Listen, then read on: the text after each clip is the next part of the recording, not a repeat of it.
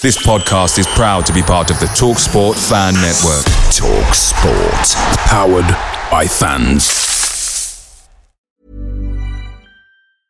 I'm Sandra, and I'm just the professional your small business was looking for. But you didn't hire me because you didn't use LinkedIn jobs. LinkedIn has professionals you can't find anywhere else, including those who aren't actively looking for a new job but might be open to the perfect role, like me. In a given month, over 70% of LinkedIn users don't visit other leading job sites. So if you're not looking on LinkedIn, you'll miss out on great candidates like Sandra. Start hiring professionals like a professional. Post your free job on linkedin.com/people today. Hey guys, quick thing. The Talksport Fan Network is proudly supported by McDelivery, bringing you the food you love. McDelivery brings a top tier lineup of food right to your door. No matter the result, you'll always be winning with McDelivery. So the only question left to say is, are you in? Order now on the McDonald's app and you can get reward points delivered too. So the ordering today means some tasty rewards for tomorrow. Only via app at participating restaurants. 18 plus rewards registration required. Points only on menu items. Delivery fee and terms apply. See mcdonalds.com.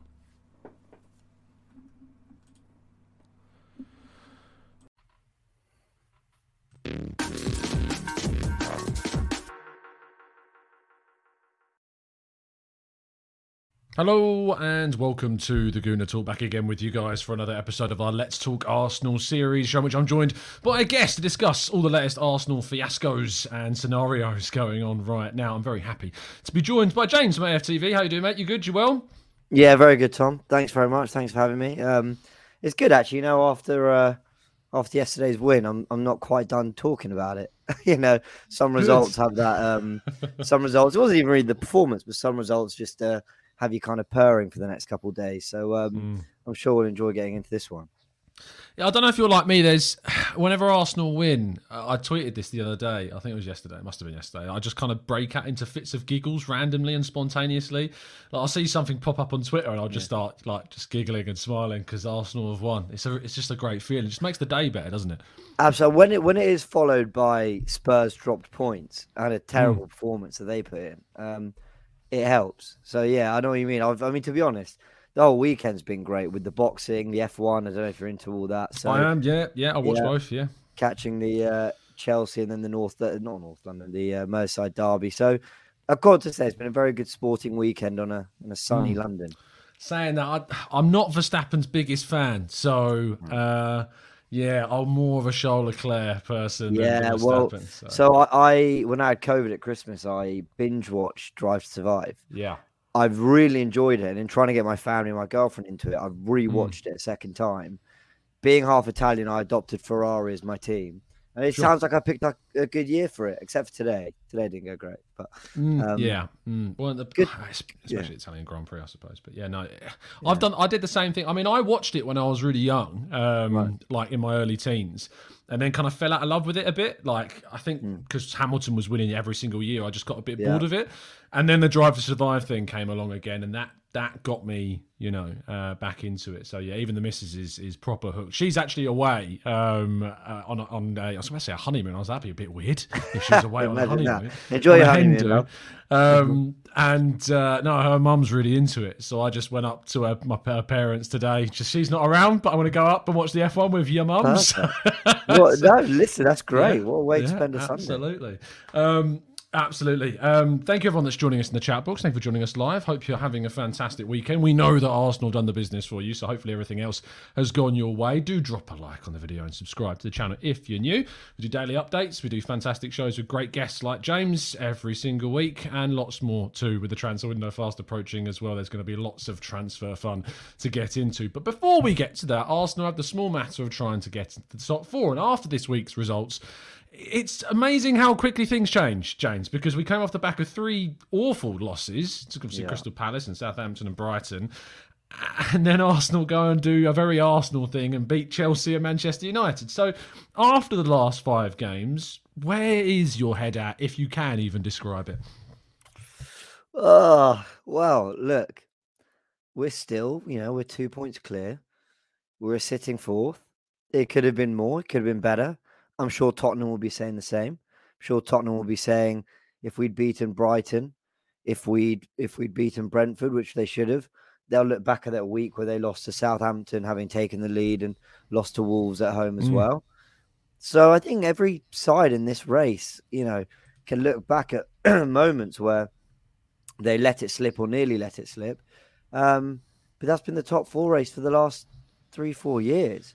Um, If there's one thing it's showing is that Arsene Wenger, who finished outside the top four for the first time, you know, with 75 points, losing out to Klopp, Guardiola, Conte.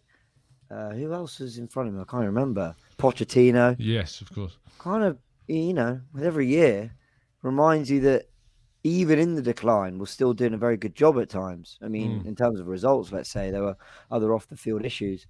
Um, but that's the nature of the top four race. And here we are, we're leading it. So I can only be happy with what, five games to go? I'd have taken that at the beginning of the season. So I've got to say, I'm feeling good. Yeah, it's. Uh, I wasn't, to be fair, last weekend, and that kind of No. shows you how quickly in just you know seven days, and it's a completely different mood. I mean, especially, and I'm I'm interested to ask you about this because we both work around Arsenal every single day. Then that is our job, and it, yes, it's a dream job, and we don't take it for granted. But when it's bad, does it affect it really affects me. Like i wake up the next day knowing i'm going to be working and, and talking and writing about arsenal and it genuinely is a the losses are more painful now than they were because i'm so locked in to arsenal if you know what i mean. Yeah, that's a great question. Um, I felt the opposite a little bit because really? So Yeah, you could do you know detach yourself a lot more? Um, what what happened with me was I used to I used to watch Arsenal with my my mum and dad and brother or family or friends, and whenever if, if we lose or drop points, have a bad result, I just had to wallow and stew in it for days and the aftermath and whatever. And it's why I'm so grateful for like an AFTV, the Gooner Talk, not just for the platform that I have on it, um, but for its existence. Um, When I was living in Bologna my year abroad, I um I just used throw to that wa- in just i used to live in bologna just ju- just drop I- that little cherry there I uh, yeah, um, that was fun.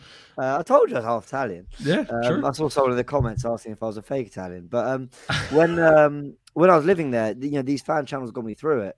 Working Mm. on one now, I find it therapeutic. I find once I've done the fan cam, once I've spoken it out, and around others who are feeling the same way, I go home and I feel like I've left it at work.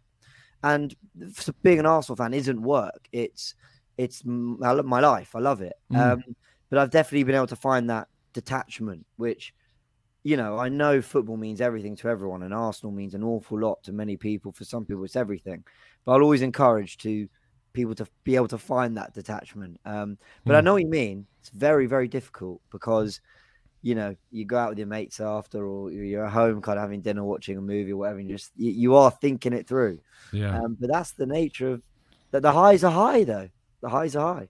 The highs are very high. Um, yeah, a few of the listeners clipped my reaction to the Chelsea win, the reaction show. I did fly off the handle's the wrong word because that sounds more negative, but just yeah, lost it a little bit. Um, certainly When lost. we won or lost, sorry, Chelsea. when we won against Chelsea, yeah, on Wednesday, yeah, it was, uh, yeah, yeah. You should go back and just watch the first minute because it's, uh, yeah, that's been clipped now, and uh, I'm being every time we do something good, someone tweets me the clip because it's, I just lost it. I Oh, was that's so happy. brilliant. No, I'm gonna go back and find that because um, I'll enjoy that. That'll be good. It was. Uh, it's just yeah. Arsenal just makes you do funny things, um, and we appreciate it when it goes well. But equally, you know, when it isn't going so well, it goes the other way very quickly. Let's let's focus on on the game, uh, the games, uh, and talk about the, the two fixtures against Chelsea and and Man United. This is a really it's a hard question to start with, but why did we lose to Palace, Southampton, and Brighton, and why did we then beat Chelsea and and Manchester United? It's an easy one to start. There, off you go.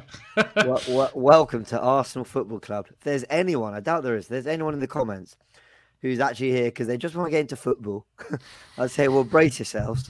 Um, you know, I think I think if you want to be really kind of simple about it, I think you can say we won these two because we started Elneny, we put Xhaka near him, and we had a better base to build off.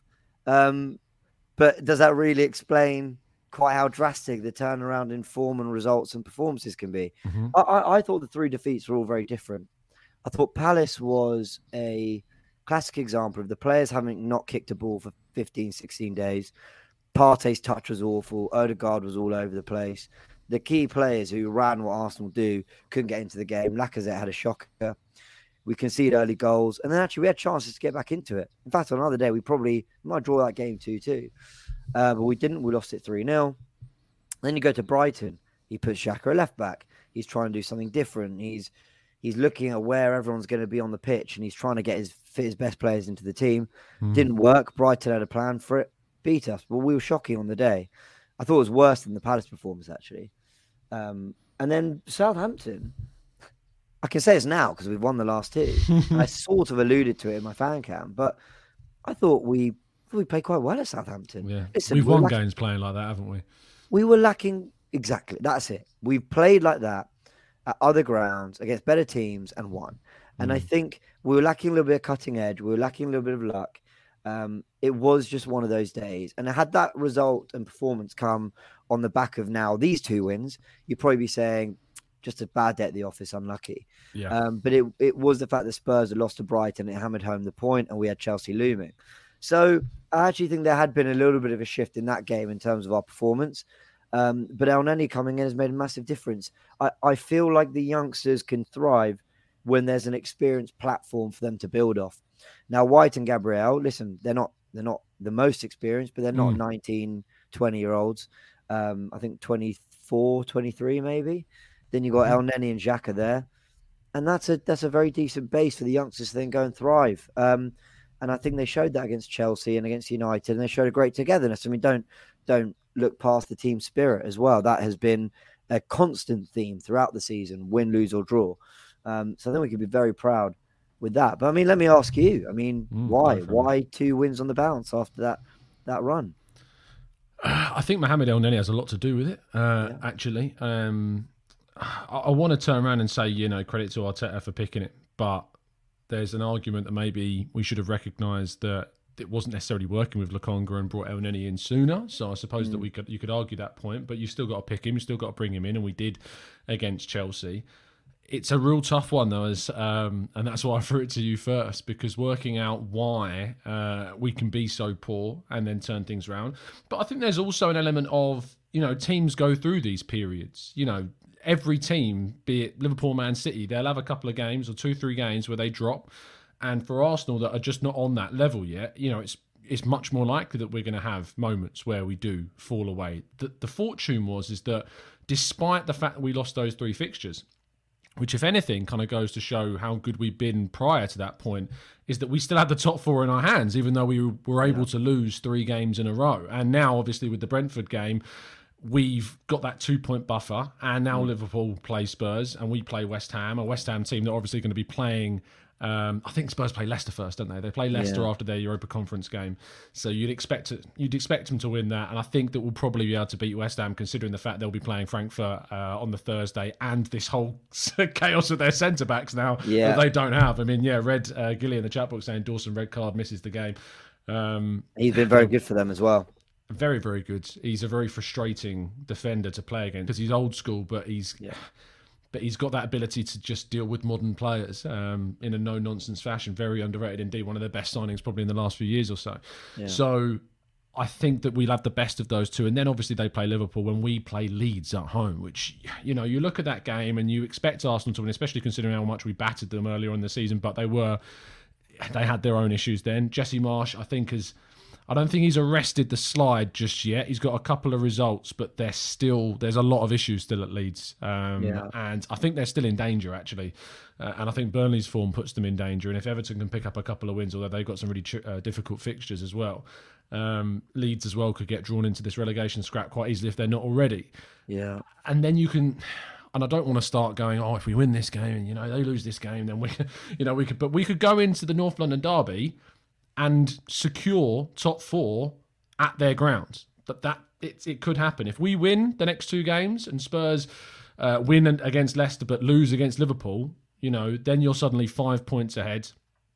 You beat Spurs and you're eight points clear with two games left. You're there. You've done it. it and that's and that's the yeah. thing. And sorry to cut you, but no, that's a point I that I. sorry, I was waffling, so you were good. Go. No, go. no, no, because there was a bit there that I thought you're right. You kind of it's such a footballing cliche, game by game, all that. But I Mm. think if you're Arteta, you've got to be looking at these players and saying, forget five games left, win your next two. Mm. Now we can't do anything about Spurs. Spurs No. can go and beat Leicester at home and beat Liverpool away. We still be two points clear of them. But you've got to think there's a decent chance if we win our next two games um, that Spurs drop points in at least one of those two. Mm. And and I, it's so funny. We just lost three on the bounce, and here I am saying win your next two, and it's secured. It, it's not what I'm saying, but I- I think that's got to be the motivation. You know, West Ham's Yeah. not going to be an easy place to go, even with their Europa League uh, ties either side. Um, Leeds again will be fighting for their lives, and they can just be dangerous. They can just do whatever. Um, but that's got to be the motivation. Pick up six more points. Let's see where we are. Go to the North London derby.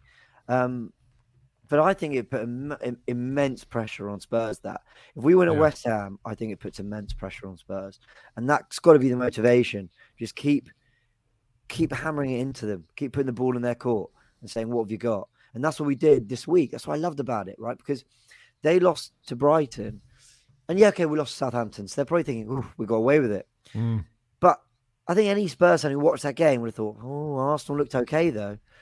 And then they beat Chelsea. I think, well, that's the game in hand. We're level.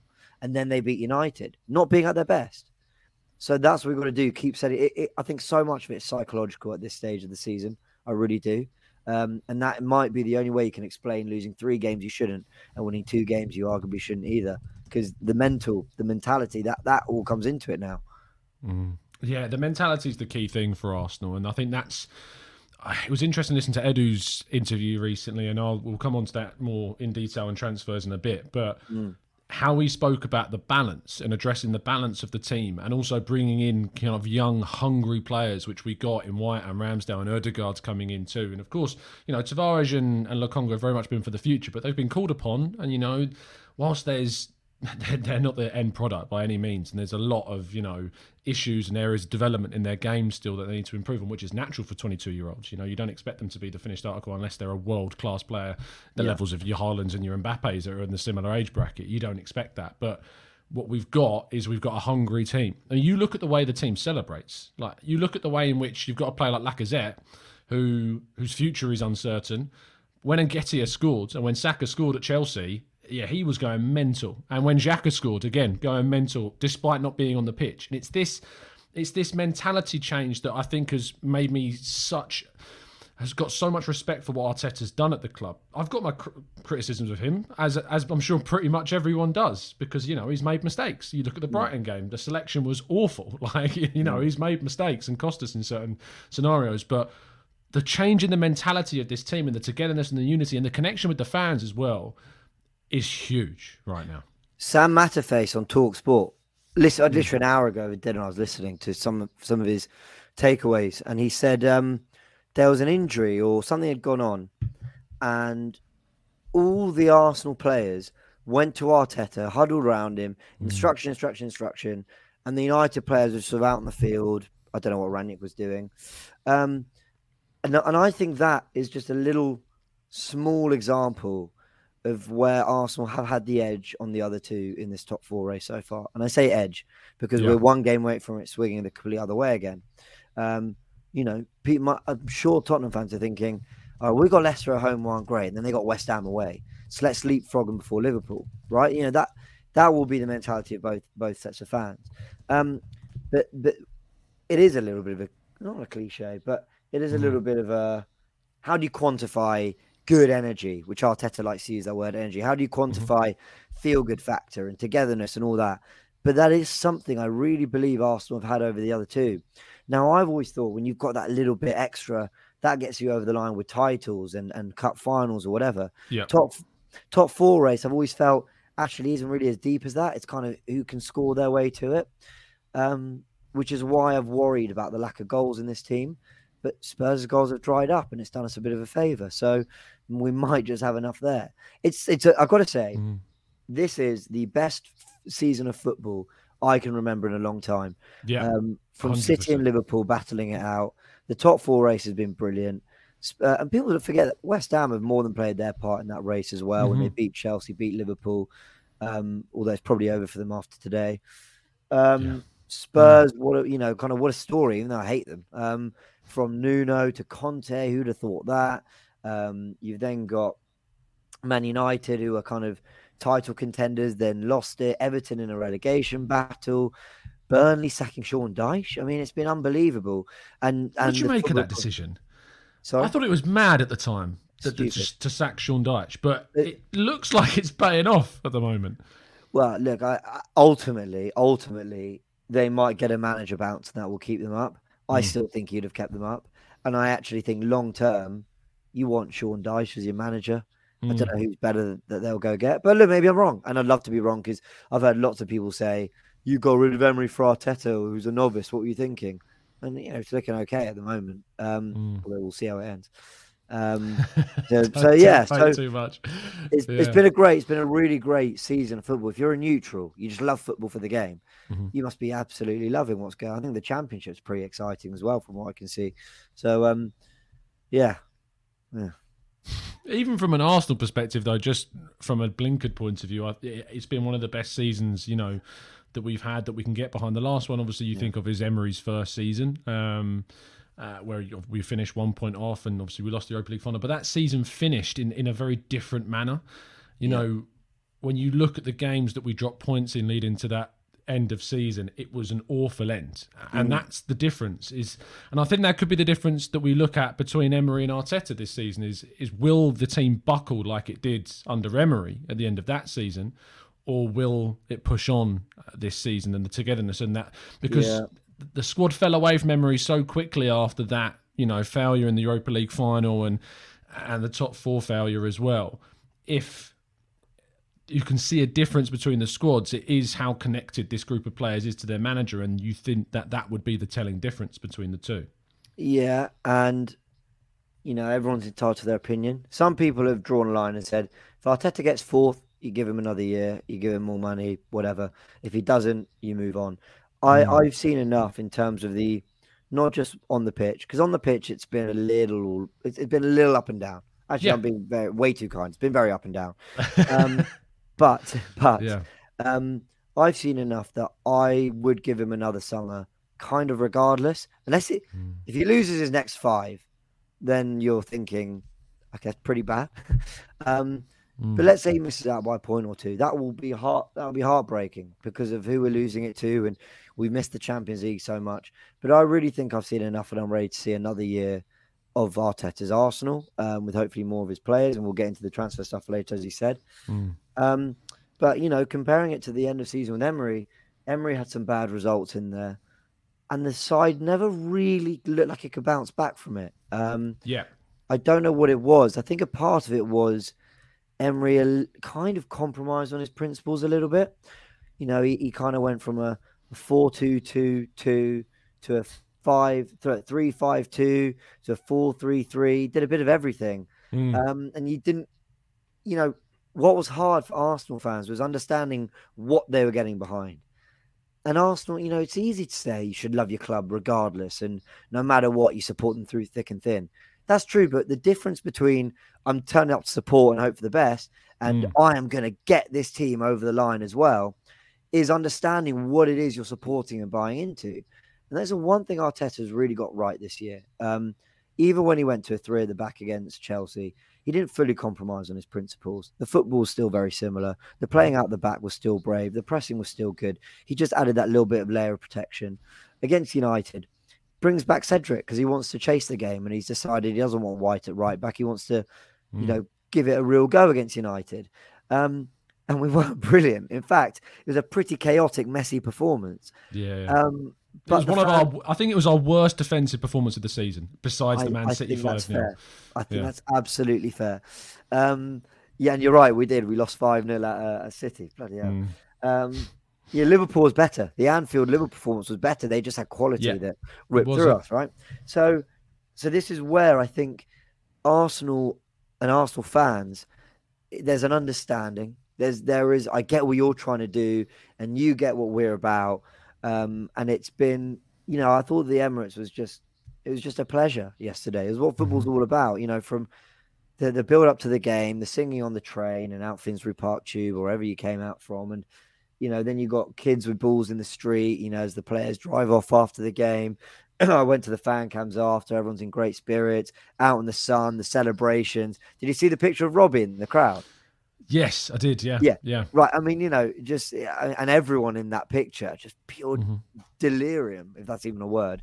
Yeah, Um, Harry Simeon put up a brilliant picture of him, uh, the professional talking to Premier League, and then you know the fanboy. That's a great saw photo. that. I saw Yeah. that. That was class, and um, and that was what yes, it was all about. Hmm. But some, I mean, then I'm going to ask you- Is that enough for top four? Is that enough to get us over? Man, the biggest meme of the season has been the guy holding up the metal pole uh, with Arsenal labelled as the person doing the hitting, the pole being Arsenal, and the person he's hitting being Arsenal. Because that is, we are the reason that we won't get top four. It won't because of how bad Spurs or United have been, and sure they've not been as good as we expect them to be. But you know we've elevated ourselves to be in this race. We you still have to be good enough to be in the race yourselves. Yeah. But if we miss out, it will be because of us. It, it will be because we have not been good enough. Or you know, there's some things to do. We can talk about injuries. We can talk about Partey and Tierney and Tommy Tomiyasu. But thank God Tommy Tomiyasu back because I think you know, talking of timing, that that's the best time we could have had to bring Tommy Tomiyasu back now because Cedric looked out of it. I, I thought that was probably the worst performance of Cedric I've seen in an Arsenal shirt. So well, also huge. we learn a lot about Tavares. Mm. You know, and and some people might say we knew this, but Tavares, who I thought had actually pretty good first half, had a a, a disaster in the Oh, yeah. second. I struggle Pressure. to think of a worst performance across 45 minutes. Um, yet this might just be because we won. I still love him. like I, he's got this. Um, Chaos I don't know how to explain it. He's got this kind of, um, kind of yeah. Well, I mean that's me. Kind of I'm I'm nuts, and that's kind of what you sign up Yeah. for. I And do like that. Yeah. you know, and he might he'll get you the goal, and he might drop a shoulder cut inside. You And think then smash it wildly Lionel wide. Messi did Yeah. that. It was a lovely bit of skill. Then he drilled it into. You're going, oh, I don't know where to credit Yeah. you because you made it happen, but then you ruined it. You know, and it gives away a penalty. Probably should have given away a second one. He's Run promising, isn't he? It's promising. You see from him, like the, Yeah. the cut, the cut inside, and then the the wild smash. And I remember the interview he did when he joined. He says, "I can shoot with my right foot." And then in the first Yeah. pre-season game, he scored with his right foot against Rangers. I'm like, wow, we've got a hell of a kid here, you know, Yeah. coming in. And then uh, it's just, it's just the composure. It's just that last.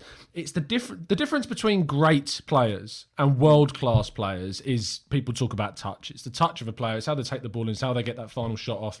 And I don't think he's a top class player or anywhere near world class talent. Maybe he would be one day. I mean, we've seen some chaotic players. I mean, João Cancelo was chaotic when he was a youngster, um, playing for Valencia. He was chaotic, and then you see the maturity from going to Inter Milan and Juventus, and and now Man City, of course, as well. So look, I think there's a lot more to come from from Nuno Tavares. But yeah, look, he's he's not the, he's not the finished article. Well, someone pointed out. I saw the picture of his celebration, Hmm. and I, I'm going to ruin it if I try and do it. But he basically did something like this, and I thought, Okay. okay, well, what's he doing? That's he said this is basically that's a cannon. That's the Arsenal cannon. oh And I thought, I gets it. absolutely love it. You're a fan favorite.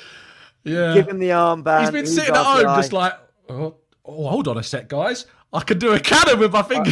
I've got no idea. Something like that. Oh, yeah, that makes sense. Anyway, Yeah, cannon. I And get it. uh, Go Yeah. find the yeah. Whoever, everyone watching this, go find the picture of his celebration. Or actually, go find his tweet, and he Hmm. tweeted "cannon loaded," and someone says, "That is that cannon?" I thought, "Oh, I love it."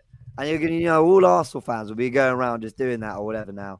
Um, so I mean, but that is part of the reason why we love these young players. It's their personality. It's their, it's the way they conduct themselves. It's you know, you're looking at um, Smith Rowe and Saka. You know, the photo shoot after with Henri and Bergkamp. Um, so wholesome, you know, we love it, and Yeah. that's another part of why we're buying into these players. So look, it- there's a lot to be positive about. There is. Are we capable of losing the next three? Yes, we have proven we can do that. Um, but I think you've got to sometimes look at the bigger picture, and and I think to be fair, most Arsenal fans after that three defeats, those three defeats, I think did look at the bigger picture and say it's a shame rather than I'm annoyed, typical, they've done it again, bottlers. I think it was mm. more it's a shame because of how well we've done, but we've turned it back around. We absolutely have. Um, we've been ignorant of the chat box, and I want to jump in and get some comments flowing um, as well. If you have been throwing in questions, uh, we're going to be going for about an hour and a half, so we're going to put the questions to the end. So uh, there'll be plenty of time for us to go for a Q&A session uh, towards the end of the show. Uh, Paul says Tavares is the love child of Eboué and Andre Santos. Still love him, though, and he's scored, so I can forgive his frailties. Uh, Lewis says Kolasinac vibes from him good attacking, horrible defender. That's harsh, you know. Kolasinac was an experienced player when he joined Arsenal in his uh, mid to late twenties, and then continued yeah. to be quite poor. Tavares is twenty two, and I think Tavares is more going forward. Personally, he just looks a bit more vibrant. Um, Absolutely. I mean, the, yeah. the, assist for Saka in the Newcastle game earlier in the season, that it's that you know that piece of and actually those games against Newcastle, Leicester, Aston Villa, Watford he kept Tierney out the team. Tierney was injured, but came back, and he was on the bench for a fair few games up until all that Liverpool disaster. To be honest, when he you know he played the pass back into Jota, but he he deserved to be the starter in those games. And actually, one of the big reasons I think that he was is because Tomiyasu was on the right hand side, and you know he brings that balance to the back four. When when Cedric was there, you know. Cedric was fine when Tierney was there because Tierney provided the balance. But lose both of those two players, and all of a sudden you've got a very chaotic formula of, of two fullbacks, and yeah. that leaves you very exposed. I, I, think that is absolutely it. We we went to Leicester, played very well. We had to both attack brilliantly and defend and really dig in. And Tavares did really well in that game, and we were coming away from it going, "Wow, what a player we've got here." Um, you, you know, I, I, think I think Tomiyasu is a big part of. It's weird, right? Because one plays right on the right and one plays on the left, and it's not like they ever exchange passes or cross paths in any way. But mm. there is definitely something about, you know, Gabriel and White being able to shuffle a little bit to cover Tavares because you've got Tommy Tomiyasu, who's essentially a centre back converted right back. Um, and and he and it does kind of offset the limitations, yeah, with Tavares. Um, mm. But you know, and, and actually going to the Liverpool game, a lot of people wanted Tierney back in that team, but as a third centre back with Tavares left wing back. So people were even saying, well, we should have Tierney, but let's not drop Tavares. He's been brilliant. So I think people are very quick to forget that there was a point, first half of the season, where he did very well for us. And then after Forest, I think it attached a little bit of a reputation to him that I thought was a bit unfair. And well, hmm. I say it was unfair because he did have a shocker against United that second half. Um, but I definitely think he gives you something. This isn't a player that I look at and think, oh, look, he really weakens our team. I kind of think for his weaknesses, you do get something going the other way. I think so. Um, Amir in the chat box says, Tom, can we please talk about Mer- Martin Odegaard? Um, I love that. Coined the phrase. Uh, Vinny, one of our members, has coined the phrase in the chat box recently. Um, he had the captain's armband for the last three, I want to say three, four fixtures um, since Tierney's been out and since Lacazette's not started. So yeah, the Chelsea game certainly, uh, and the Southampton game again. Yeah, so the last three games he's been captain. Is he? Do you think he's the right choice for next season? Because Tierney, of course, is the mm. deputy to Lacazette at the moment. Lacazette's going to go. I think we all pretty much have made our peace with that now. Tierney, when he's fit, I think is the one that will be given it because I just think he's there. But do you think that Odegaard can do anything in these last few games to show Arteta that he deserves to be the captain? And do you think that would be the right choice? I sort of see issues with each candidate. Mm-hmm. And actually, if you probably looked across the Premier League, is there a perfect candidate? I mean, maybe Van Dijk. He doesn't even wear the armband, does he? It's Henderson. Um, I mean, let's go through. I mean, uh, I'm going to start with Granit Xhaka. I'm not saying he's my number one, but Mm. I think some people feel just after the way it ended the last time he had the armband, there's kind of no way he could possibly have it back, and maybe he's thriving off not wearing the armband. That could be true. Um, mm. I also think there's still Jack has been very good for us recently, and put in immense captain-like performances in the last two games. Um, but there's always this feeling that come the summer, we'll probably still need to upgrade. And I don't I mean, hmm. I always think, you know, would he get into live? Go on, what's that, Tom? Sorry. I know what you mean. No, go on. So I was just saying, yeah. You know, like would he would he start for Liverpool? No. Would he start for City? No. Well, if that's the level we want to get to, if we're in the Champions League next year, well, then that kind of answers your question. Whereas I could, in my head, see Partey starting for those two. I could, in my head, see Odegaard getting game time for those 2 mm-hmm. Um, I won't dwell on it too much because I really like Xhaka and I don't want it to be an opportunity to criticise him. But otherwise, I do think you know, had, had we forgot the past, he'd be a very good candidate for it. Um, I think Kieran Tierney is definitely a candidate. I have this horrible feeling, not this summer, but next summer. I have a feeling we might be looking to replace him. You know, I think I think injuries are a thing. hmm I He's not an also- Arteta signing as well. What's that? Sorry. He's not an Arteta signing. Like he wasn't not signed. Arteta signing. Yeah.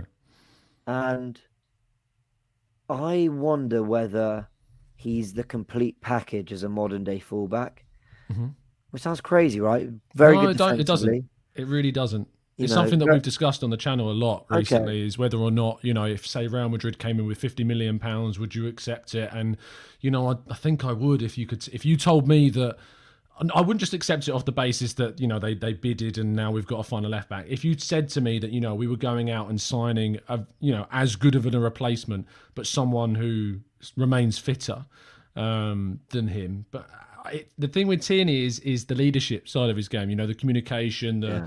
the inspirational side of his game. So that's what you've got to find if you lose him. It's not just the quality; it's the character that you have to find in him if you replace And him. I and I think ultimately there will be in certain teams there are players who won't have the same quality, but Mm. they do have those other things, and they're still just as important to the team.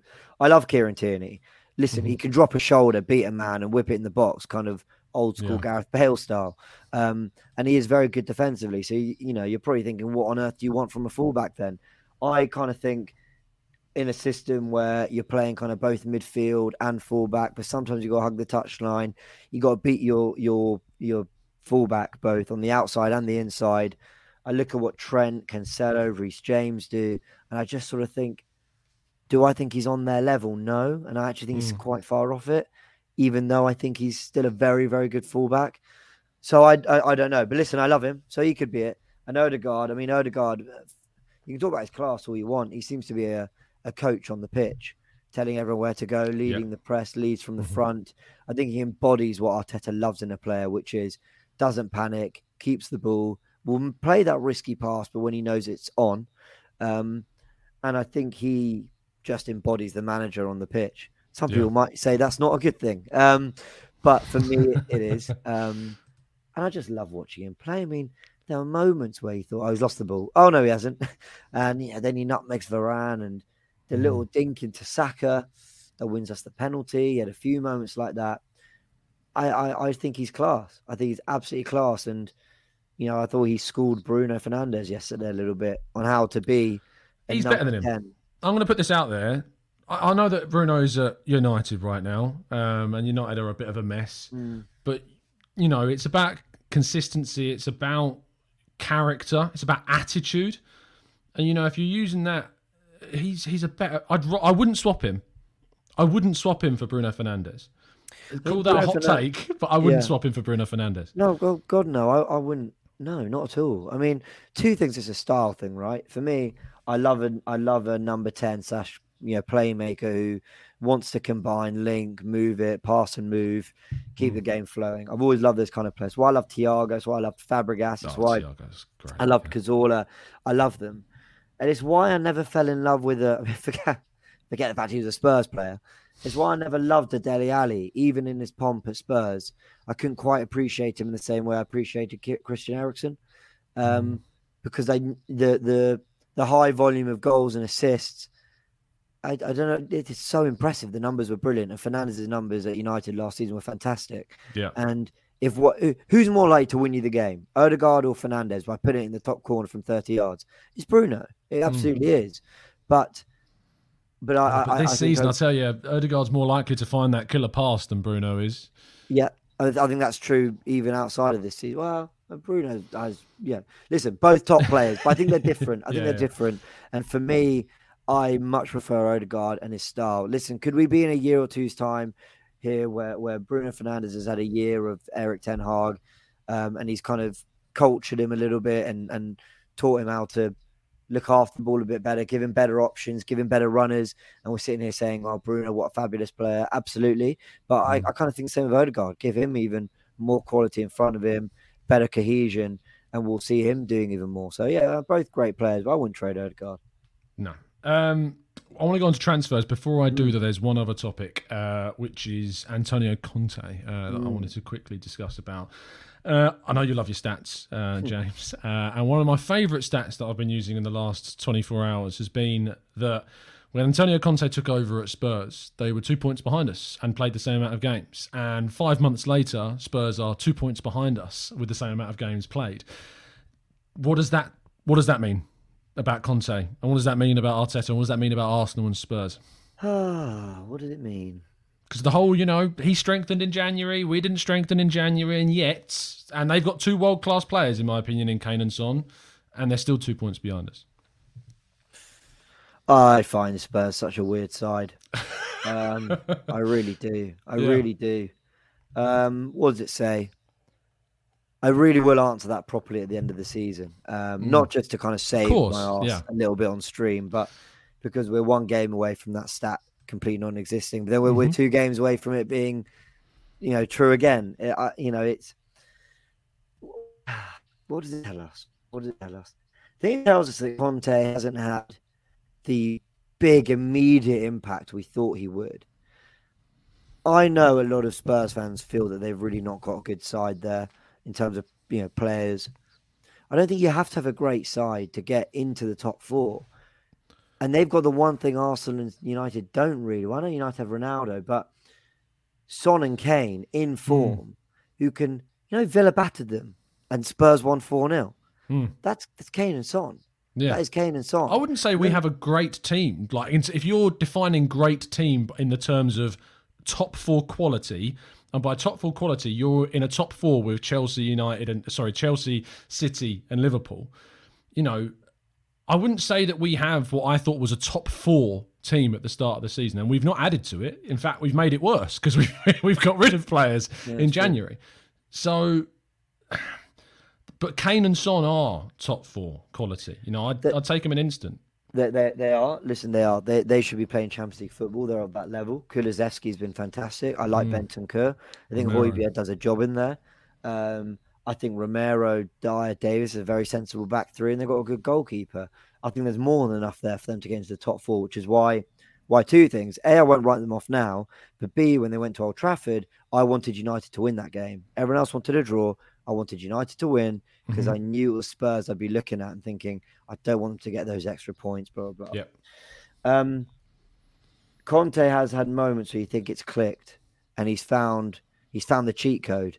Get it into Kane, and Son will fire, and get the wing backs into the box. And there are times where I've been really impressed by them, but Spurs have this ability to lose games that they absolutely deserve to lose. Like I know, I know they win games that they didn't deserve to win.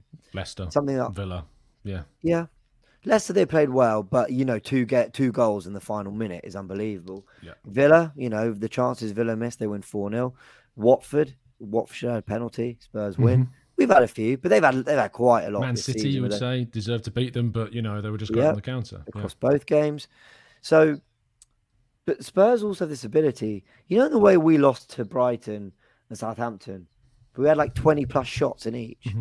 And we probably had more of the territory. And Mm-hmm. Yeah, yeah. actually, we have a goal disallowed here. And that's cleared off the line. And Forster has a worldie. And you're tearing your hair up because you're not clinical. But really, deep down, you know Arsenal were the better team in that game. Mm-hmm. Spurs have dropped five points to Brighton and Brentford and absolutely didn't deserve anything out of either of them. Mm. Brighton were the better team on their patch. Brentford were the better team, should have won the game. And I don't know how many times Arsenal have had that kind of game. They've lost again, they shouldn't have lost. But I've watched it and I've gone, well, of course we lost. We were terrible. Probably Palace. Probably Palace twice were the two games where I thought they've just battered us. They've been brilliant.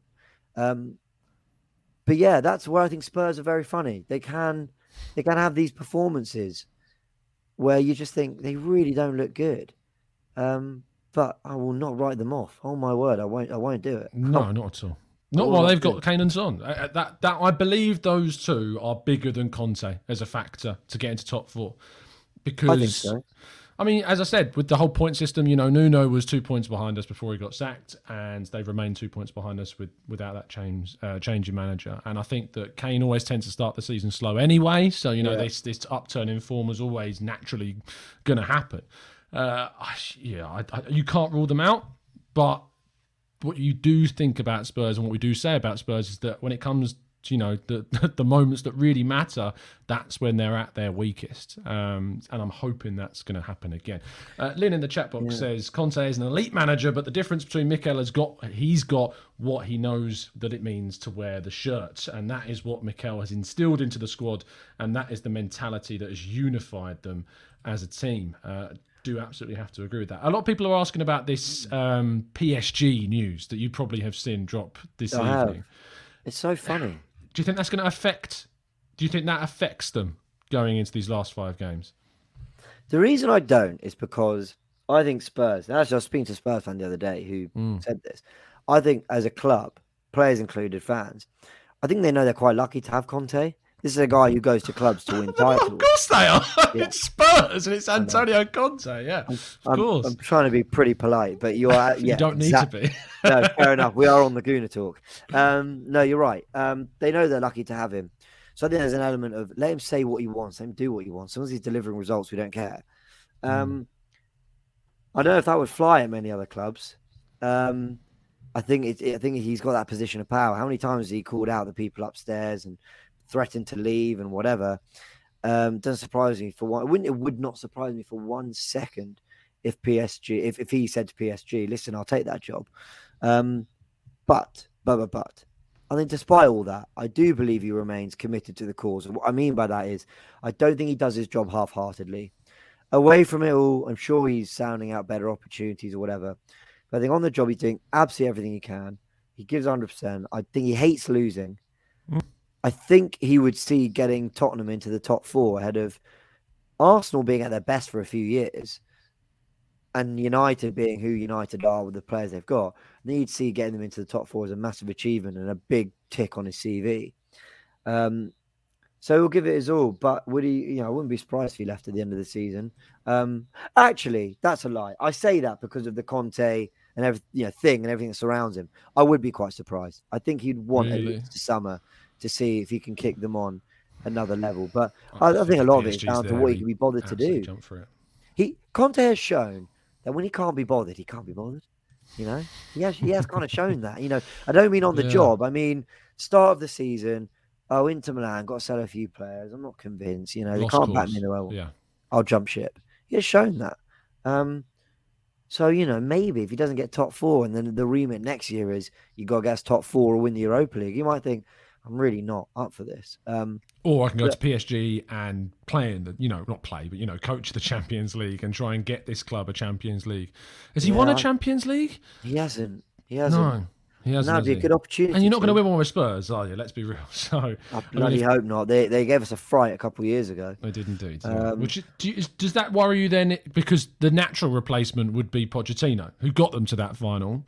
If he returns, I'm going to be honest, that worries me more. Poch going back to Spurs. People talk about him being a bottler and then being bottlers, but he got them to a Champions League final, and you know he got them into the top four a fair a couple of times at least. That that worries me more than Conte being there. To be honest. Yeah, I mean, I think we've got to live with the reality and fact that they're not little old Tottenham anymore. Listen, they haven't won a trophy for 11, 12 years, and we've all Mm. enjoyed that very much. Um, actually, longer? I can't remember how long it's been. Anyway, um, yeah, longer. 14 maybe? Anyway, they haven't, they haven't won a trophy for a long, long time. Um, the, the, the most they've got to shout about the last kind of couple of years is finishing in the Champions League and the Champions League final. Um, I think we've got to just accept that they're going to be going for maybe not that top caliber of managers. I say that they've got Conte now, um, but you know they they are trying to, and they are semi competing with the best, and we've got to just hope that we do our thing right and and not worry about what they're doing, but we do our thing. I, I think this Conte Spurs thing could be so interesting because I'll never write him off either. They they could make a couple really shrewd signings, and by December maybe be challenging for the title. They could also have lost Poch, uh, sorry, lost Conte, um, and it kind of falls apart. I really Yeah. don't know. I really don't know with that team. They're, they're chaos. They're, they're a chaos factor. Is Spurs. They're unpredictable. You don't know what's going to happen with them, and that makes them annoyingly dangerous. Um, we've got 12 minutes before we go into the Q and A section. We're going to use that 12 minutes to discuss everyone's favourite topic, which of course is transfers. Um, but before we do, uh, there's over a thousand of you watching. If you could drop a like on the video, really would appreciate that. Um, and we're only 17 subscribers away from hitting 31,000. So if you would like to join us, we do uh, 8 a.m. shows UK time every single day. Uh, we're keeping you up to date with all the latest Arsenal news and reactions. We do interviews like this with fantastic guests like James, of course, who you can check out on AFTV, and plenty of other guests as well that I'm sure you will recognise, and some that you won't, and some that you should certainly uh, be aware of who they are because we get some fantastic people onto the show. But uh, let's kick on with transfers, James, and. Let's start with everyone's favourite position as well as everyone's favourite topic, which is strikers. Uh, just straight up, who do you want? Who's the striker that you would like to see lead the line for Arsenal next season and why? Um, I would love Gabriel Jesus. I would. Is your number one choice? That's, that's I don't really know. Yeah, see, is he my number one? I feel like we need two, so I'll let you go for two. Yeah. Yeah. He's in my two. So, yeah. I know, I know. I see the names: Darwin Nunez, Osimhen. I see them. Great talents. Lautaro Martinez. One of them could come in and be our Luis Suarez. That kind of. Well, you know he's good, but how good is he? Oh, Sonny, you're challenging for the title. You know, they could be that. Mm. They could also be your Soldado. Do you know what I mean? yes, I know exactly what you mean. Yeah. and and I'm not saying they are because they're clearly very talented players, which is why I would err on the side of caution, and I think I would do Gabriel Jesus, and hear me out, Ivan Toney. Mm. I think in there you've got three very different options with Martinelli as well being the third. And Balogun as well, of course. We've got Balogun to talk about, who I think is the most out and out number nine. Actually, Toney. Well, th- that we've got anyway now. Yeah, yeah, of course. Um, I think Toney is a real handful. I think he is the kind of player that you might forgive him only getting 10 to 15 league goals a season because what he's done to get you up the pitch and get you forward and the link up play is so good. Uh, threat from set pieces. You've got to think as well, you know, wouldn't would a, would Arsenal fashion more chances than Brentford over a season? You'd bloody hope so. Um, Jesus, I love because I think he's worked with Arteta. He's shown he can score goals in the Premier League. He can play right, left, down the middle. He gives us that interchangeability. If you sign two strikers, they're both firing. You don't feel you need to drop one or the other. Aubameyang was a striker we had that could play wide, but he could play wide as a runner, not as a build Link. up, beating his man, link up play. And Jesus does have that. In fact, uh, Guardiola's used him down the right quite a few times because his ability to make the run from out to in and Kyle Walker finding him or De Bruyne finding him is, is superb. Yeah. And Arteta got a very good record of working with young wingers from Saka to Sane to Sterling to Martinelli, Smith Rowe. Um, and Jesus is one of them. So uh, those are my two. I'd go with Toney and Jesus. I know that that is probably quite uninspiring for a lot, I don't think it is. but so are White and Ramsdale. You Well, know. this is what I was going to say, James, is that one of the big things that why I praise Arteta uh, for the recruitment side, and it's not been perfect, don't get me wrong, you know, we've made mistakes. January was a big mess up, massive mess up. And if we don't make top four, that will be the key reason, in my view, why we Yeah. don't make it. It's because of, it's because of January. But the thing that Arteta has changed, as, as well as the rest of the recruitment team, is that we've started to do something that we hadn't done in 10 years, which maybe even more than that, which is to go to another Premier League club and go and say, we want that player. That guy that's starting for you every week and is smashing it for you every week. We want them. And we wanted Ben White and we got him. And whilst Ramsdale, you know, was at the championship at the time, you know, he'd been relegated from the Premier League twice. He was the player of the season for both Bournemouth and Sheffield United. And we went and got their best player. And it's ironic because the thing that elevated Spurs from being a mid-table team to challenging with us for top four every year is because that's what they did. They went out and signed Mousa Dembele from Fulham and Clint Dempsey, and they brought in these, you know, these Premier League players, the best players in other Premier League teams. They went and got Wanyama, exactly another really good example. Um, they that's what they did. They went and got those players. Yes, they added some, you know, duds like as you mentioned, Soldado, Lamela, etc. They're the ones, ironically, that they spent the most on. Um, and then the, the cheap ones, the I think Christian Eriksen was only something like 10 million quid they got from Ajax, something silly like that, similar to Coutinho, of course, coming from Inter Milan to Liverpool. It's always the, the small, cheap ones that surprise everybody. Mm. Um, but yeah, that's what we've not done. We've not done that enough. We've gone and got Welbeck and Willian and Cedric and David Luiz, players that were surplus to check, players that were surplus to requirements at other Premier League clubs. And that's why your suggestions of Jesus, who does start, I know it's difficult to say because he's not starting every week, but who does for Manchester City? There's not many of the players in that team, especially when you're competing with Mahrez and Grealish and Foden, yep. Bernardo Silva. Uh, it's just so many players available to, to, yeah. to choose from. You're never going to start every week at City in that squad, but he does start, and he's got capabilities of scoring. I think he's been used in so it's like signing two players when you sign Jesus because he can play so well at right and exactly. and through the middle and to a lesser extent on the left as well. I I like Toney from his footballing standpoint. What I would ask you about that is does his attitude concern you? Because we've seen a couple of videos, you know, the F Brentford, the no one special comments. Does that bother you? And do you think that Arteta may steer clear of him because of things like that? Or do you think that he would see it as a, you know, something that he can change and turn around? Yeah. That's a great that is a good point. There have been certain things that I've thought if I were a Brentford fan I wouldn't like that. Mm. Um, I've never seen a performance that makes me think he's not committed to it, though. Yeah, absolutely. Seen, I've seen, a, I've seen a few comments. a lot of people weren't happy with the Toney suggestion. I think the thing I'd say is, you know, Firmino's worn the number nine shirt for Liverpool for five years, and he has contributed goals. And mm-hmm. you know, but but what he's contributed away from that is far greater.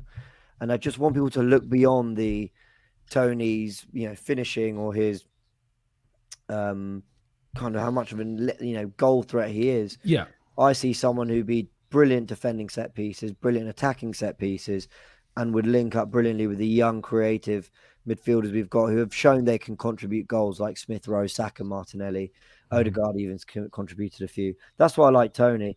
Yeah, the attitude thing's a good question, um, but it's never really been a problem for Brentford. You know, I've kind of always thought, oh, that looks that sounds bad and then he's mm. played and they've kind of gone with it. So, um, yeah, I, I, guess that's the one thing I'd say. Um, look, in a dream, in a dream world, I'd love us to go get João Felix. You know, perfect. Really, that that's interesting. Potentially perfect for that. Look, I'll hold my hands up. I don't watch a lot of football outside England. No, I no, do. No. I dabble into it and I keep up yeah. with it. Um, you know, I know more than the average person probably, but um, I couldn't tell you whether João Felix has been a, a, real success or a real flop at Atletico.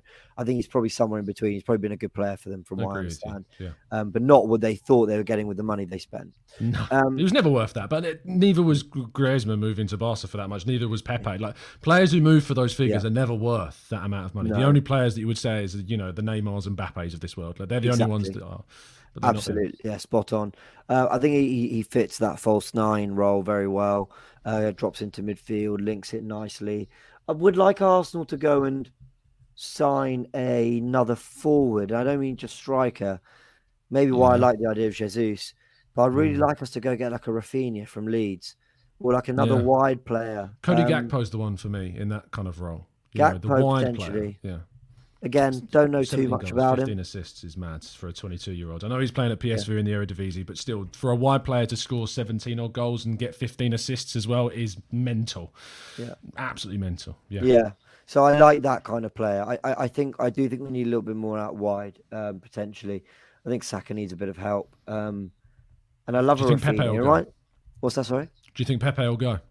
Yeah, I think Pepe will go. Mm. Um, and I think that's I think it's not a shame, but I, I, I do think he'll leave with us feeling like we never really played him in a system that helped him or suited him.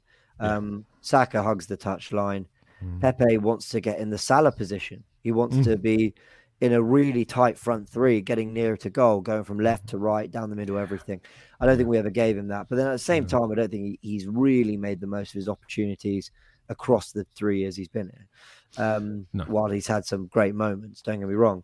So, so I love a Jesus, I love a Toney, Premier League proven. I would see what we could do for a Raphinha because he reminds me of Mahrez. You know, kind of player who I think Saka's got this a little bit, but I think maybe because he's young, I don't know.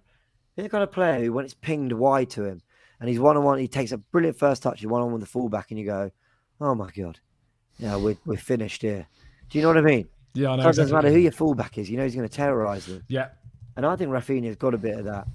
Um, so we'll we'll see. But I, I think this is the summer that Arteta finally starts going. My foundations are there. Time to sprinkle some quality in that final third.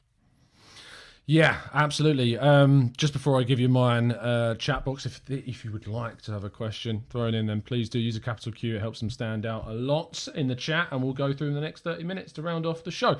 Yeah, I agree with Jesus. I really like him. Uh, I think he's a player that would add a lot of creativity and link up as well. I think people underestimate kind of how good he is because they look at his goal record as kind of the standout and think he's not scoring enough goals for a Manchester City team. But I actually think, given the confidence and the responsibility to be more of a starter in a team like Arsenal, I think he could flourish. So I, I think Jesus would be a, a really good option. The striker has remained for me Patrick Schick. I, I just the characteristics of him quite similar to Toney actually. You know, aerially very good, not slow. He's used to play on the wing, so he's got speed about his game as well.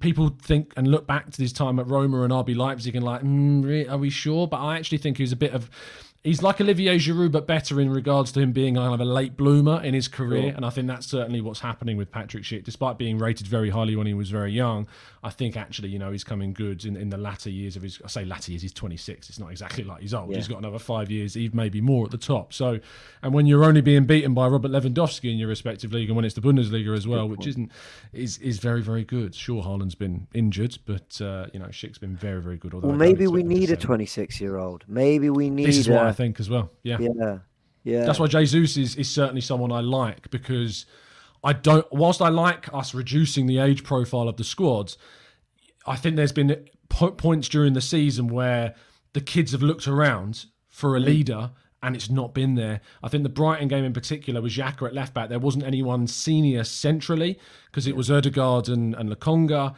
um, and Smith Rowe and Martinelli. You know, I don't think they had that senior figure to look Yeah. to, and I think that's what you need. And if you have, say, a Schick, which I think Lacazette fulfills kind of that guidance role, but he's just not of the quality that we need Yeah. now in that role. I think you need that that experience. Yeah, I think that's a great things. point, actually. Yeah. Uh, yeah, I mean, actually saying he's 26. In my head, he was 23, 24. But that's Mm, that's deceiving, isn't it? Yeah. Yeah, you know, great, great shout. Absolutely. Um, Central midfield. oh, central midfield. This is a horrible one because it's really difficult, and I think it's a testament to Granit Mm. Xhaka how hard it is to find an upgrade on him. Yeah, I also think before you're picking your midfielder, you're really wrestling with who the pro, what the profile is. So we were linked with Arthur Melo.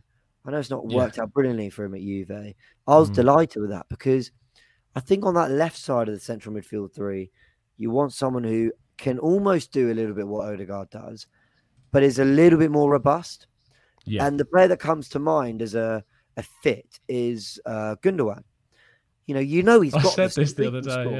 Yeah, you know, he's got he can drive, he's he can run with the ball, he's a good dribbler, superb passer, but he's not a, he's no he's no lightweight, you know, Mm-hmm. he's, he's he's tenacious, he's strong. So who is there? I mean, Nunes at Sporting Lisbon.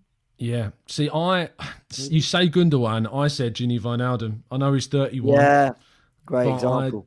I would go for someone like him because I think he would add the you know that experience. I don't think there's a glut of of brilliant midfielders out there. You know, right now, I think there's lots of options for us to go for at striker, but I mm. think central midfield there just isn't that many options. So why not go for a Gini Wijnaldum? He's not playing week in week out at PSG. Say, look, we're going fingers crossed if we get in the Champions League. Look, we're going to play you every single week again in the Premier League.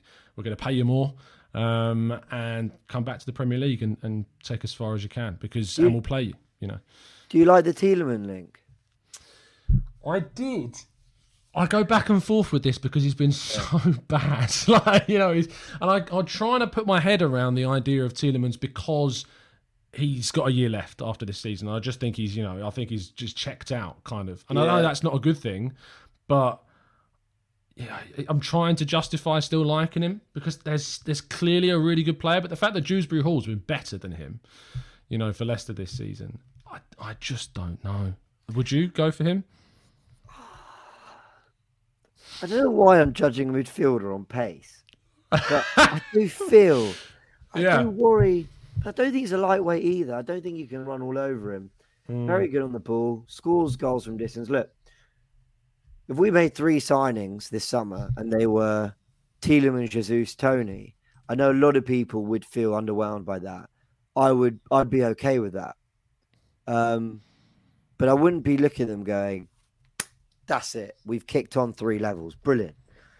And that's what Van Dijk and Alisson did for Liverpool. They literally took them up three, four levels. Absolutely. Um, so who's out there that does that? You know, Mm-hmm. maybe, maybe that's where the punt is on a Darwin Nunez, and on a, on a, um, the other Nunes was is it Matheus Nunes from Sporting so. Lisbon? Maybe yeah. there's that superstar that's sort of smashing it out in Europe.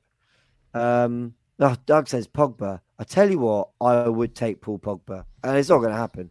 But I would, I'd love Paul Pogba. Why is it not going to happen?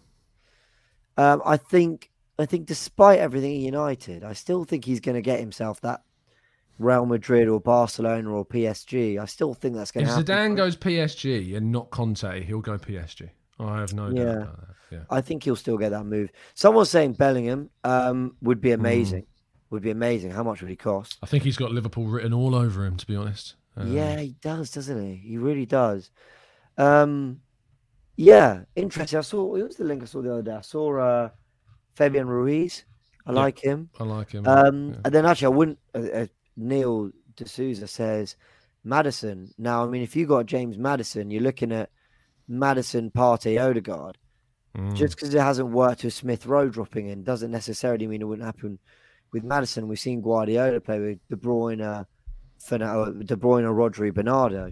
So if the quality's there, the quality's there. Um, It's a really difficult one. Jacob, Mm-hmm. I like Tim. Jacob Ramsey's a great player. what He's a shout!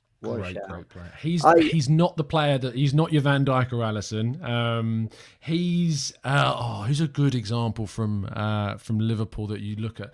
He's a bit like a, I suppose a, Naby Keita's not really come good, but he had such potential when they signed him from Leipzig. You know, it's possibly kind of like that kind of one. Is it a bit like um, Diogo Jota? I know a different position. yeah, it is. That's a really good shout. you kind Yeah. of thought, well, I know he's a good player, but really, they're spending forty-five million, and then he ends up being super. Mm-hmm. Sadio Mane like, is another one. You know, Who's that? Sorry, who's that? Sadio Mane they signed from Southampton. Yeah. You know, is just yeah, it's absolutely. Someone said like one of them. Buendia. Big up Xander. Buendia. Quite a funny one. Uh, you know, this is the first window in a long time.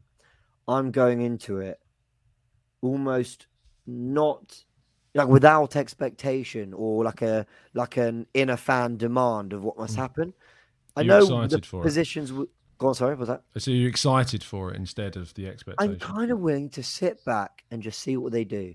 Mm-hmm. Um, I think that is that's trust that's been earned by the couple windows Arteta's had. Where I think he's got most things right. Mm-hmm. I also think it's because a lot of it I think is interpretation and kind of what Arteta wants to do more so than what we think we need. Example, if we've signed Jesus and Raphinha, well, everyone's saying we need two strikers, but you know, maybe Smith Rowe plays false nine, maybe Martinelli covers, maybe he doesn't play with an out and out number nine like the previous champ, uh, Premier League winners.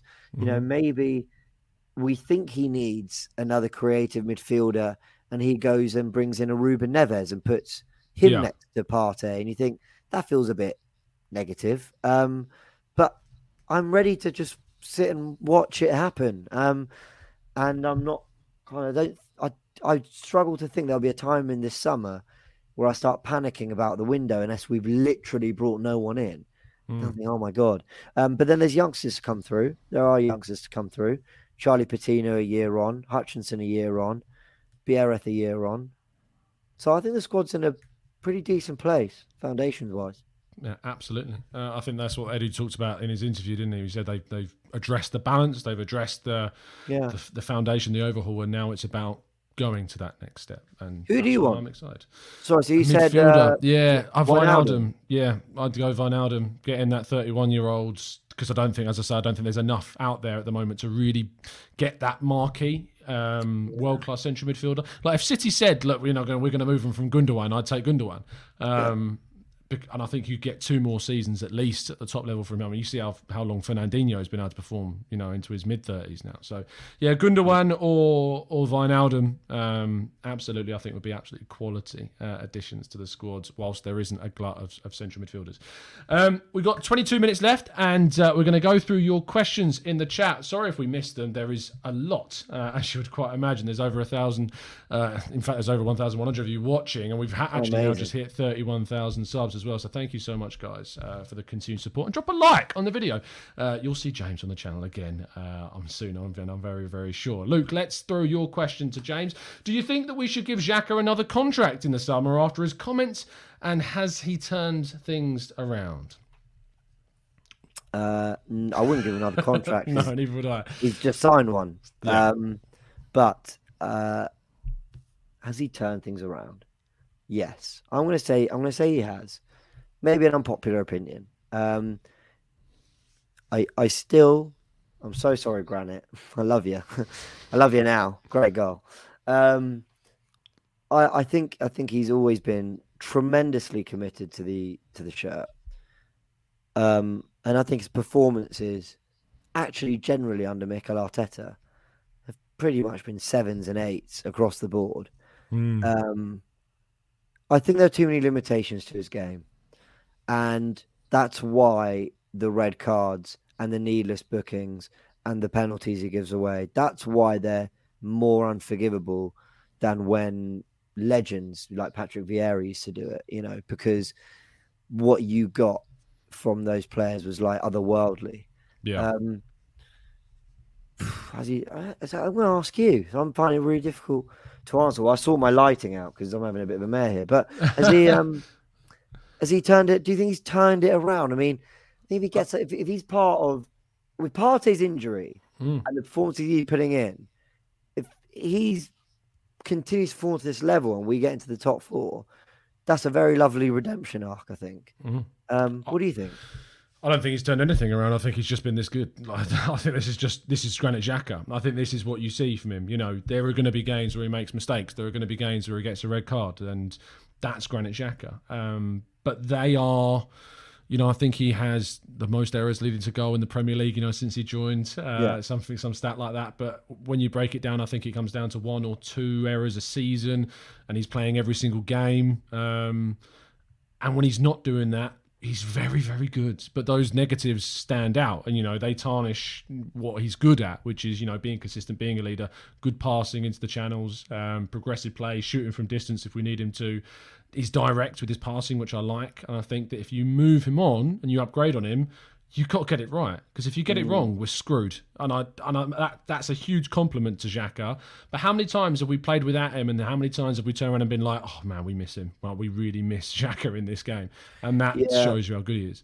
Well, my um, my my kind of biggest compliment to him, um, or bit of praise to him and Arteta, and I don't know whether it's Xhaka improving, whether mm. it's Arteta's tactics. I don't know what it is, but I can't remember the last time we said Oh, Xhaka got overrun in midfield.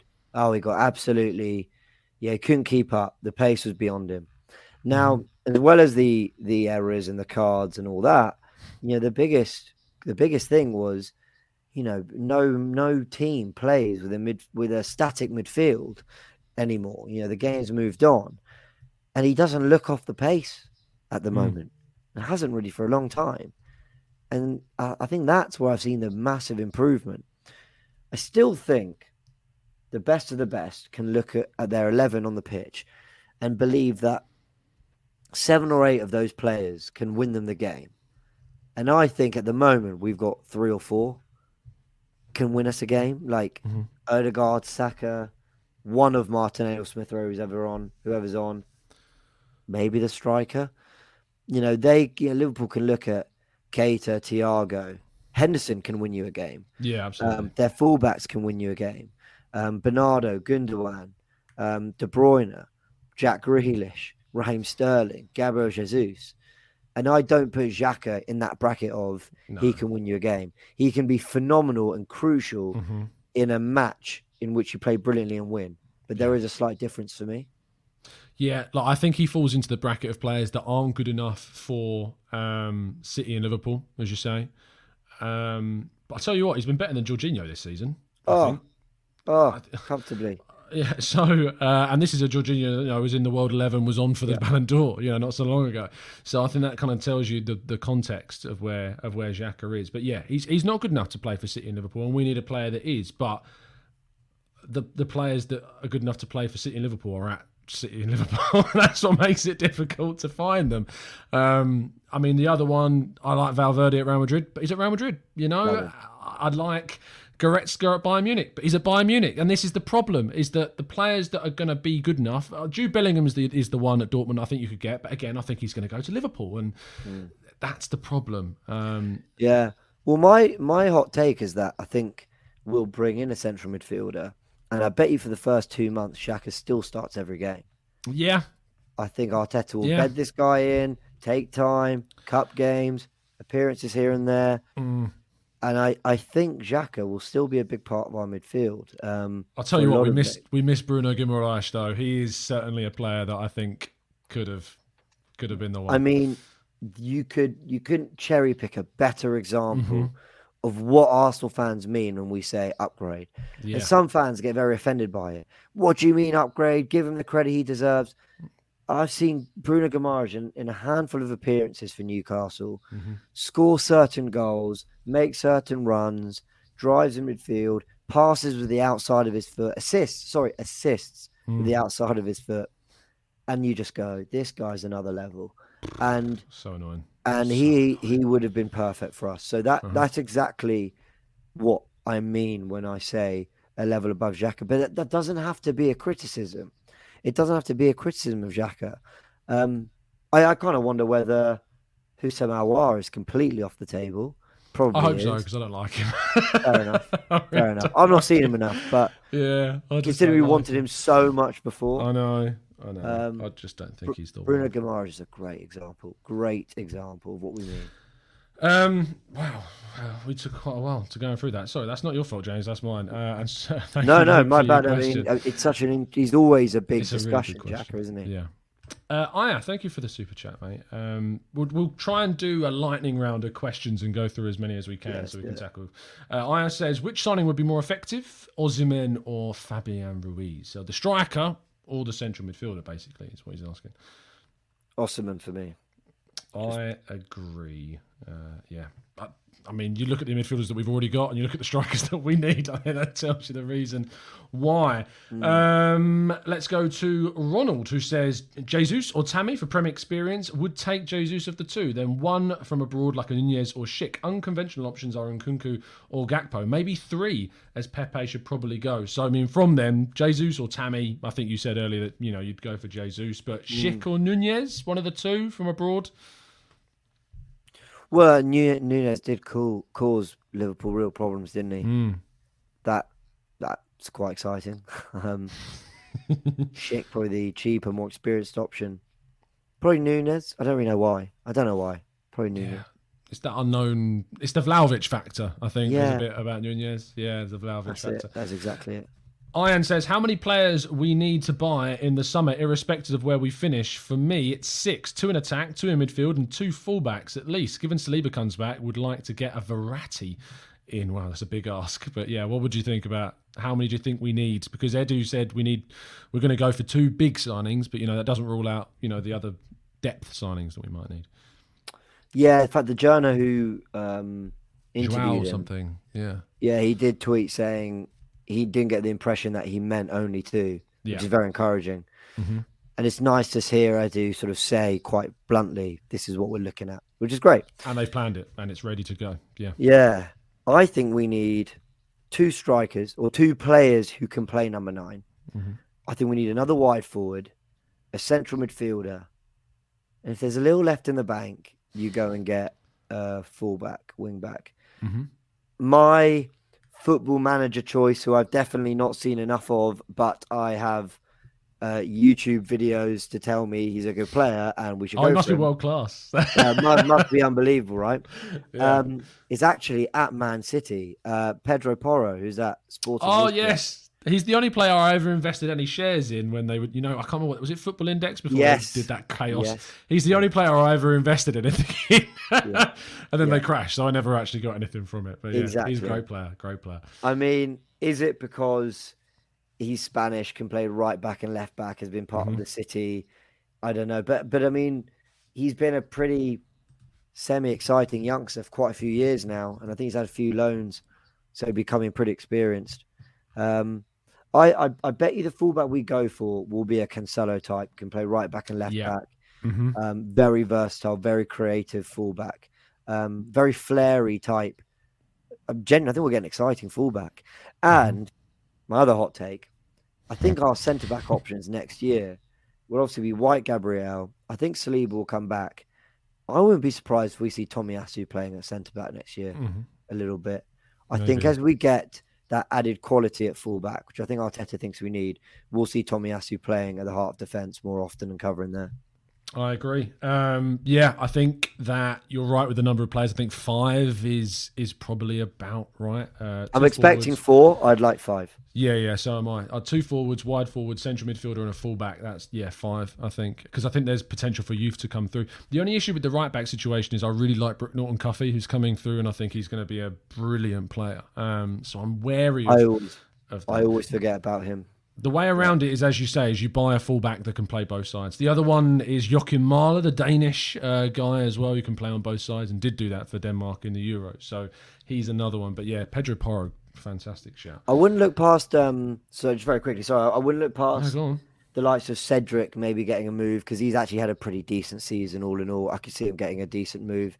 I could see um, Nuno Tavares going out on loan, and then the options being Tommy Asutini, new signing, and then Norton Cuffy. That one surprised me. Saka can fill in at left back. Um, so yeah, White can fill in a right back while the right back goes to left back. Saliba's there. I, I, I think we might see something like that. Mm, yeah, absolutely. I think you're right. Uh, there was a question from oh, where's it gone? It was a quite really good one from Henrik. Uh, basically, I'll find it, but it was basically asking, would you? Here we go. Would you keep Elneny um, beyond this season? He's a good squad player, and he doesn't cry about being that exact thing in the team. You know, he's a very, very good part of the squad. Just quickly, I don't think he will want to be that though anymore. I, I think he will want to end his career playing personally. For him, I want him to have the move and go be a the player he can be somewhere else. Um, I'd love to keep him, and maybe a little bit of revisionism and and uh, what what is it? Uh, recency bias, you know, because of the last few performances. Yeah, Um, maybe a loan for Lokonga and then Elneny having that role isn't such a bad thing. Um, but I really like Lokonga. So like if Elneny goes and Lokonga is the cover for Partey, with hopefully the added quality and experience next season, it shouldn't be too much of an issue. Uh, Max Ashford's uh, another good question. Who do you think will be harder uh, away from home this season, Newcastle or West Ham? I'm going to just throw this in, and I think it's without doubt Newcastle. West Ham play Frankfurt three days or four days before, and Newcastle are very good at home now. Very, and there's the narrative of you know Bruno Guimaraes wanting to prove that Arsenal were wrong not to get him. So Yeah. yeah, I think Newcastle, but because of the situation we might be in come that game, if that makes sense. Mhm. It you know, penultimate game.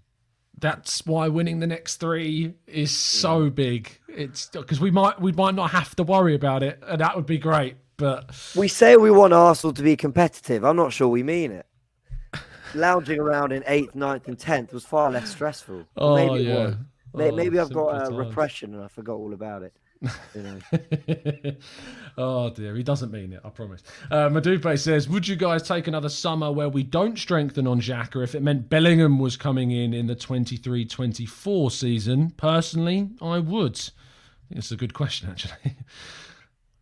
You're taking us on- So basically, you don't Yeah. sign a midfielder this summer, you keep Xhaka, and instead you get Bellingham next year. As I was reading that out loud to myself, I was kind of thinking, well, who are the options then? Um, Partey, Xhaka, Lokonga a year older, Patino coming through. I think you'd probably then keep El, you'd extend Elneny for another year.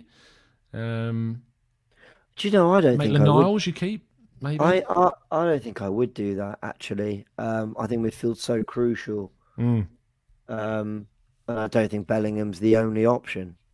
Um, well, I know we said we're short on options, but hmm. No, I don't think I would do that. I think it's really important we get midfield this summer. Fair play. Stick to your guns. Uh, Chris says, "Do you think we have overachieved this season, considering we have players like Xhaka, Laka, Elneny, and Cedric playing regularly? To be honest, many of our, not many of our players, would get into many top eight teams." Arsenal Football Club, off the back of a 150 million pound spend, no, they haven't overachieved, but this current crop of players, with a manager in his first job, on the back of what's happened the last couple of years, have overachieved. Sometimes it's very hard to detach the team from the club. Oh, absolutely. And that's where it's so difficult. The club the club should always be held to a certain standard. Um you know, if I'm trying to think of an analogy, but I'll say some I'll talk some complete shite. But essentially, if you put me in a job and it's a very important job that I'm not qualified to do, but I do okay, I'm massively overachieving for me, but I might not be doing the job that needs to be done. Um, and I, and I prefer to. For you then? What's that? Sorry, is that Arteta for you then? Actually, I didn't even mean like that. But do you know what? Yeah, I mean, I I think it's more than I expected of this group and Arteta mm-hmm. if they finish in the top four, even five.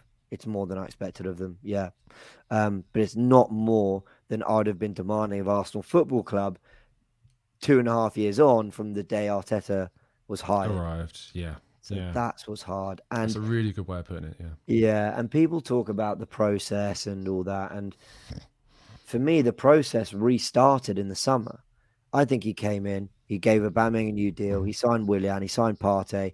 I think he wanted not quick fixes, but I think he wanted to feel he could get into that top four and then kick on. And then with Edu, Sanllehi leaving, everything that went on, I think they totally scrapped up the plans and when mm-hmm. we start again, which is why I think people don't want to like it. Arteta outers or whatever. I mean, ultimately they want the best for the club. Uh, mm. Won't like hearing it, but I really think if there is a process, it genu- genuinely started back in the summer. I do. I, I think it restarted then. Really.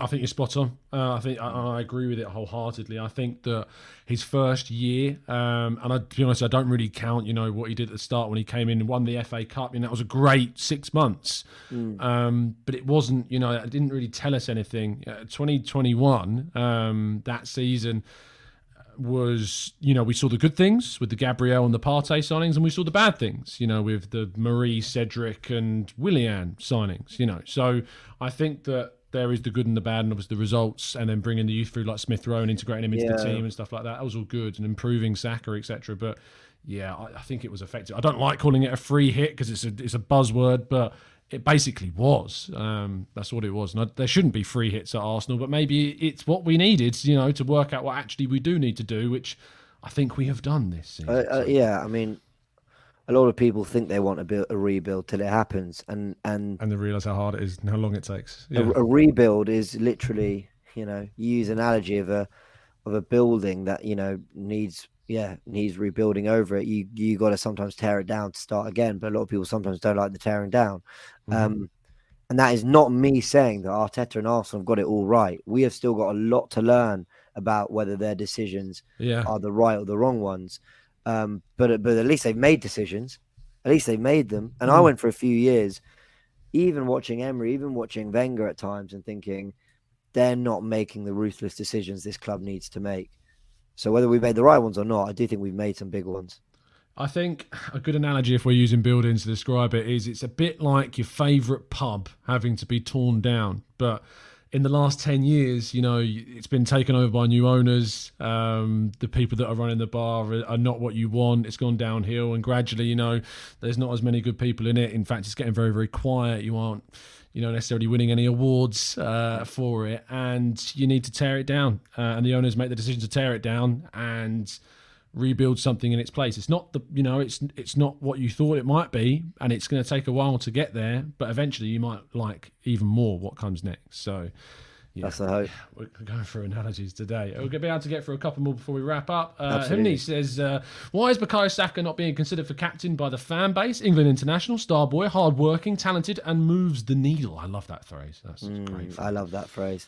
Very simply, He's doing superbly. He doesn't need any more pressure he's already got. I want uh-huh. Raphinha so that Saka can enjoy his football more next year. That's why.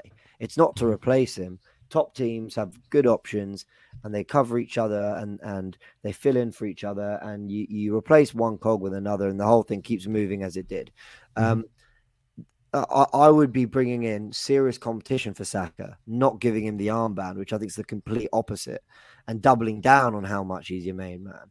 Um, take the pressure off. He's already going to have a World Cup to worry about, um, and and I just think his the responsibility he's taken on.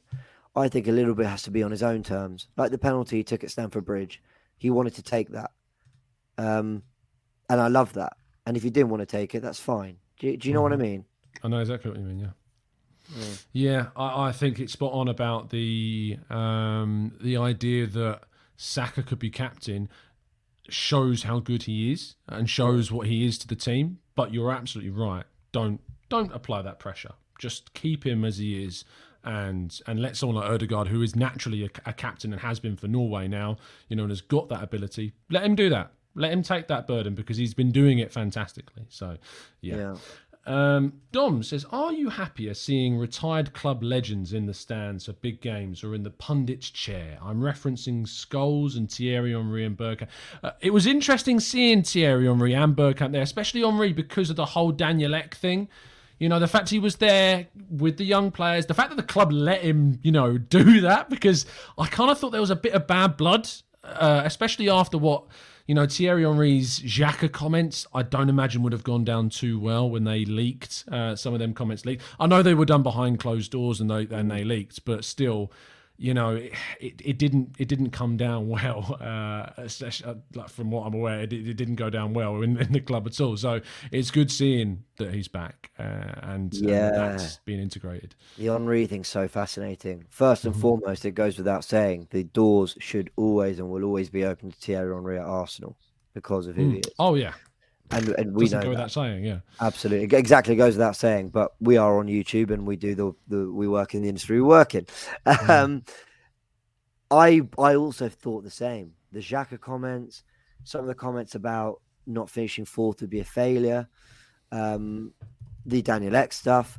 I felt there was a sense that Henry was maybe, I would say, pushing back on what was going on at the club, but was pretty vocal in not liking some of the key components of, of kind of how we what we are. Um, but I loved seeing him there. I loved seeing Bergkamp. There were more. Um, Ossie Adu was there because he works there, but um, he was there Yeah. on the day. Dennis, um, sorry, uh, Jens Lehmann and Gilberto Silva. Thank you. Jens Lehmann, Gilberto Silva, Jan Juru was there. Mhm. He, he was on. He was at the Chelsea game as well, um, and all of that added to what I said at the beginning about the buzz with the fans, the young kids with the ball, um, the youngsters on the score sheet, the Emirates in full flow, leapfrogging Tottenham on a sunny day in April. It just felt Arsenal. It felt Arsenal. It felt classy. It felt like a family, uh, community, and the legends being there for me was the icing of the cake. I really, I really love them. I mean, everyone was in the building. Hey, love him or hate him, it's up to you. But Piers Morgan was in the building. Everyone was there. I Um, saw Judge's photo of, uh, of Yeah. Piers. Oh yeah. how long's great. it been since Arsenal got to a sunny day in April against Manchester United with something to genuinely chase? Um, And I think everyone fueled that, and that was really, really special and nice to see.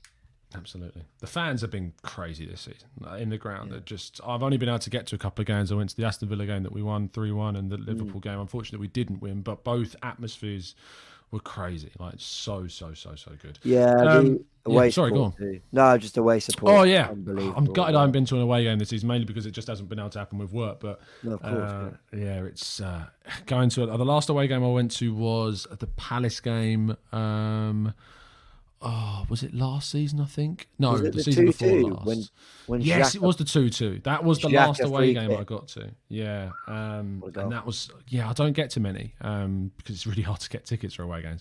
But uh, uh, yeah, it's the away fans are consistently just brilliant. Um, and they are. I, I'd easily say they're the best away fans in the league. I don't think we necessarily have the best home ground atmosphere in the league, but away from home, we have the best without shadow of a doubt. Without a shadow of a doubt, I think Palace probably have the best home atmosphere. To be fair, of, of the entire. They're, they're relishing league. Tottenham. Some of the people I speak to, listen, I'm one of those. I'm I'm Mm. worried about that game, and I speak to some of the regular away fans, and they say I can't wait for Tottenham. Rock up to their to their place. Yeah. Is it the first time Arsenal fans are going to that ground? I believe it is. Yes, it Um, will be. Uh, I So, think. yeah, I think maybe there was a small section last year because it was towards the end of the season, wasn't it? Um, but I don't think. Yeah, I, maybe there wasn't away fans. I think it was a um, Arsenal women's game that they got to. remember. Uh, you might be right. Yeah. I think so. you might So yeah, right. so that um, but they're relishing it. That tells Mm. you everything you need to know about the away fans. Absolutely. Um, we're going to wrap up. Uh, Reefer, just want to shout out your comment. Big up you two. We'll go back and watch from the start. Just wanted to stay alive. Thank you, Reefer, for tuning Thank in. you, Really appreciate your kind words. Uh, show some love in the chat box for James. He's been absolutely brilliant. Um, you're already getting plenty uh, of really nice comments in here as well, mate. So you've been Well, I absolutely appreciate that brilliant. As Thank per. you so much. Thank you for having me on, and um, always a pleasure, work man. on your channel and everything. It's always Thanks, man. What you do. Appreciate it, uh, listeners. You'll see James, I'm sure, back on the show very, very soon. Uh, which we, we, I don't know why we left it so long. I think the last time you came on was December. Like, yeah, so Wow. we need to make sure we shorten that gap next time because it's been worries, absolutely man. fantastic speaking to you again. Um, yeah, thank you, James. Tell people where they can find you and what you're going to be up to. Oh, I just go on AFTV. I'm there waffling about Arsenal and stuff. um, our, our pride and joy is Graham and I's tactical insight. So um, we'll be doing that tomorrow um, to discuss, you know, not just the United win, but a bit about Chelsea. We didn't get to do it last Mhm. week. Um, I stayed actually. Graham can't be there. I know he'll be gutted he can't be there, um, but we'll be going over that. Um, so yeah, come come and join. And uh, otherwise, I'm just on socials. It's James AFTV. Pretty simple stuff. but you yeah, Brilliant. listen, thank you so much for having me on. Really appreciate it.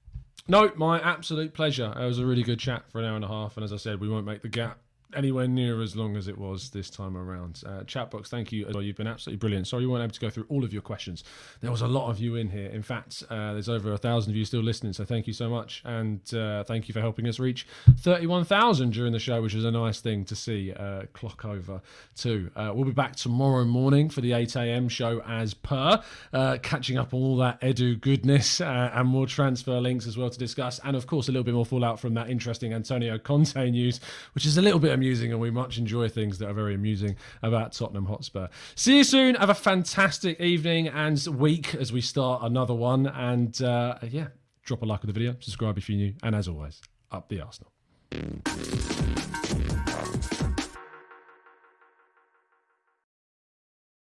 It's the 90 plus minute.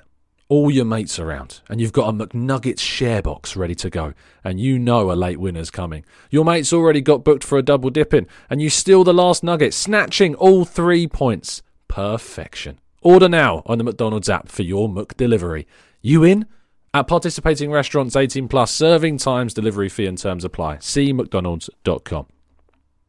This podcast is proud to be part of the TalkSport Fan Network. Talk Sport. Powered by fans.